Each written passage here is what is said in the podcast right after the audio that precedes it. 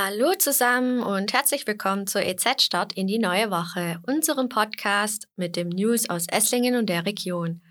Mein Name ist Lena Sarah Novakovic und in der heutigen Folge dreht sich alles darum, was vergangene Woche im Kreis los war und was die kommende Woche ansteht. In Wernau und Neuhausen feierten die Narren bei den Straßenumzügen am Wochenende die fünfte Jahreszeit.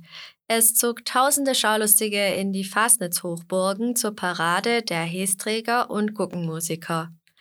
In Wernau nahmen knapp siebzig Zünfte mit Musikgruppen mit über dreitausend Mitwirkenden am Umzug teil.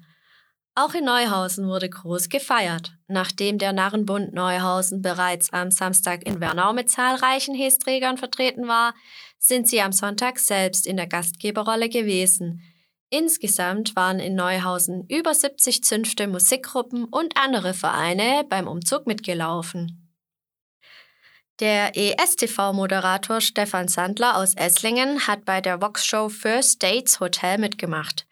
In Urlaubsatmosphäre auf Mallorca traf er auf sein vom T V-Sender ausgesuchtes Blind Date. Die Folge wird an diesem Montag von zwanzig Uhr fünfzehn an ausgestrahlt.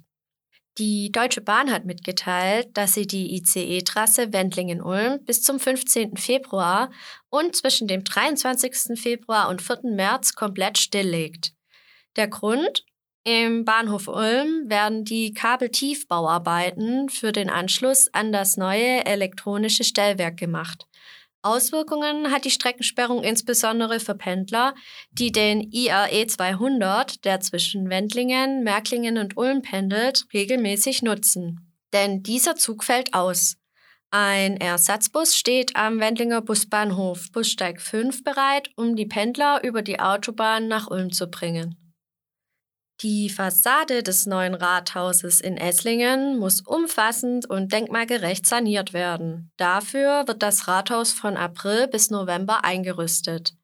An dem um siebzehnhundertfünfzig errichteten Gebäude hat der Zahn der Zeit genagt und massive Spuren hinterlassen. Die Folge sind bröckelnder Naturstein, abgeplatzter Putz und marode Fensterrahmen.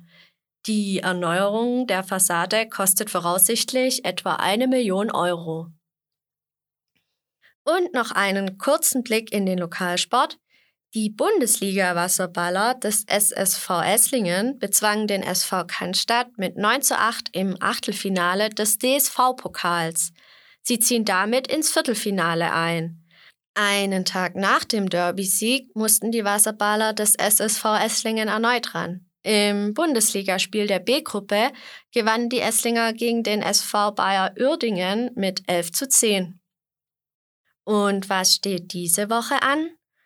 Bauernproteste sind das eine, die Agrardieselverteuerung das andere. Die Landwirtschaft hat allerdings noch ganz andere Probleme. In der Dienstagsausgabe berichten zwei Landwirte und ein Vertreter der Kreisbauernschaft darüber. In der Donnerstagsausgabe sprechen wir mit Wasserstoffexperte und Pilot Thomas Janke zum Thema wasserstoffgetriebene Flugzeuge. Und auch nächste Woche hören wir uns wieder mit den News aus der Region. Bis dahin alles Gute und vielen Dank fürs Zuhören.